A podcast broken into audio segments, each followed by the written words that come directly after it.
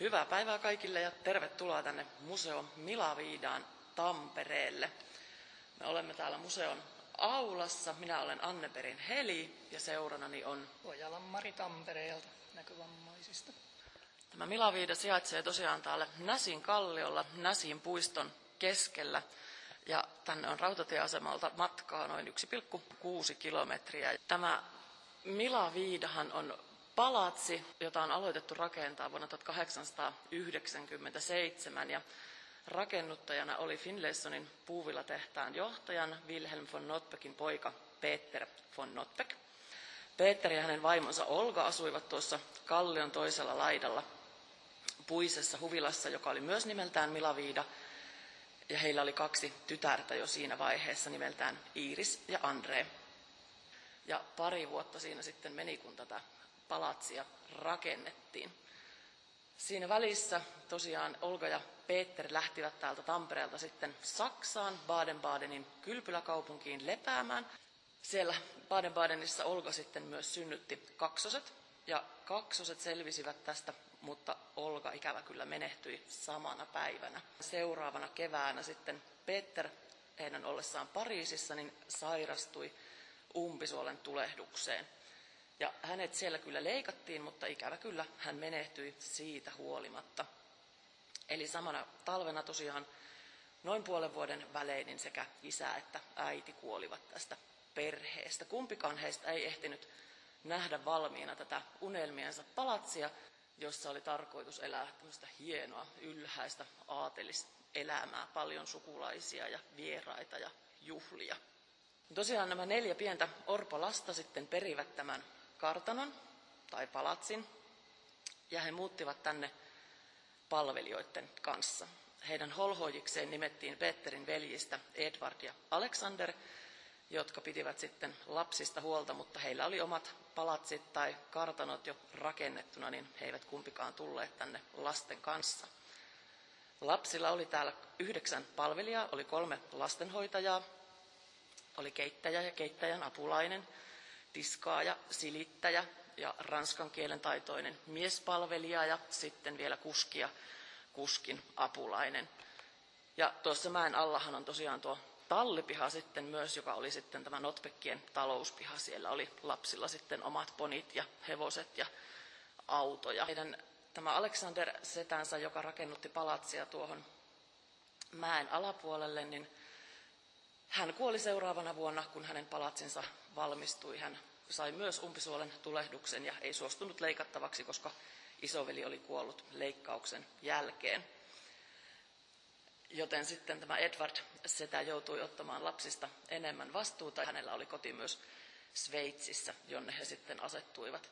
Ja 1905 Tampereen kaupunki osti tämän palatsin ja kolmisen vuotta myöhemmin perustettiin Tampereen ensimmäinen museo. Hämeen museo oli tässä tosiaan pitkään, eli 90 vuotta vuoteen 98 saakka, jolloin tämä sitten laitettiin kiinni, kun satavuotias rakennus kaipasi jo kovasti remonttia ja 2015 kesäkuussa avattiin sitten yläkertaan museo Milaviida. Siellä on meidän pysyvä näyttely, jossa esitellään tätä Notbeckien suvun tarinaa ja sitten on tällä hetkellä vaihtuva näyttely, joka on paluu 20-luvulle.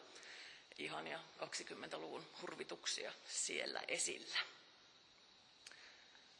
Me olemme nyt täällä palatsin aulassa, eli vestibyylissä, ja tämä on kaikkein alkuperäisimmillään siitä, mitä tässä palatsissa tällä hetkellä on. Täällä on hieno mustavalkoruudullinen marmorilattia, joka on ihan alkuperäinen lattia. Ja upeat barokkityyliset mahtipontiset portaat, jotka suorastaan saavat ihmisen tuntemaan itsensä pieneksi tuolla koollaan. Mutta sehän tässä olikin se tarkoitus. Tämä talo on tosiaan edustaa kertaustyylejä. Arkkitehtinä oli Karl August Vrede, suomen ruotsalainen arkkitehti. Täällä on uusrenesanssia ja uusbarokkia ja uusrokokoota ja kaikkia sekoitettu tällaiseksi harmoniseksi, symmetriseksi kokonaisuudeksi. Portaissa on punainen matto, joka johdattaa ylöspäin tuonne toiseen kerrokseen, jossa on museon näyttelytilat. Ja täällä on katto on hyvin korkealla. Tämä on ehkä noin 10 metrin korkeudessa. Ja seinät ja katto on koristeltu hienoilla uusrokokosta innoituksensa saaneilla lehväkiehkuroilla ja koristeilla niitä. Ja sitten täällä on myös upeat tummanpunaiset Pyterlahden graniittia olevat pylväät tuossa sisäänkäydin yhteydessä. Pyterlahden graniitti oli kuuluisaa, se oli tuolla Kaakkois-Suomessa se louhos ja sieltä on viety tätä Pyterlahden graniittia myös Pariisin hienoihin palatseihin. Museossa on myös alkuperäiset tammiovet tuolta, joista sisälle tullaan ja ne ovatkin tosi painavat, niin kuin tuossa sisään tullessamme jo havaitsimme. Aula on hieno, tulee semmoinen historian havinan tunne ja pikkasen kaikuu täällä sillä marmoriraspia ja kaikki, mutta muuten on ihan museon tunnelma. Nyt siirrymme tänne Notbekit, Tampereen kosmopoliitit näyttelyn puolelle. Ensimmäisessä huoneessa on tämmöinen talon aito ja alkuperäinen kaakeliuuni, todella upea vaaleanpunertavan sävyinen uuni, jossa on hienot, hienot laatat, jota voi käydä tunnustelemassa.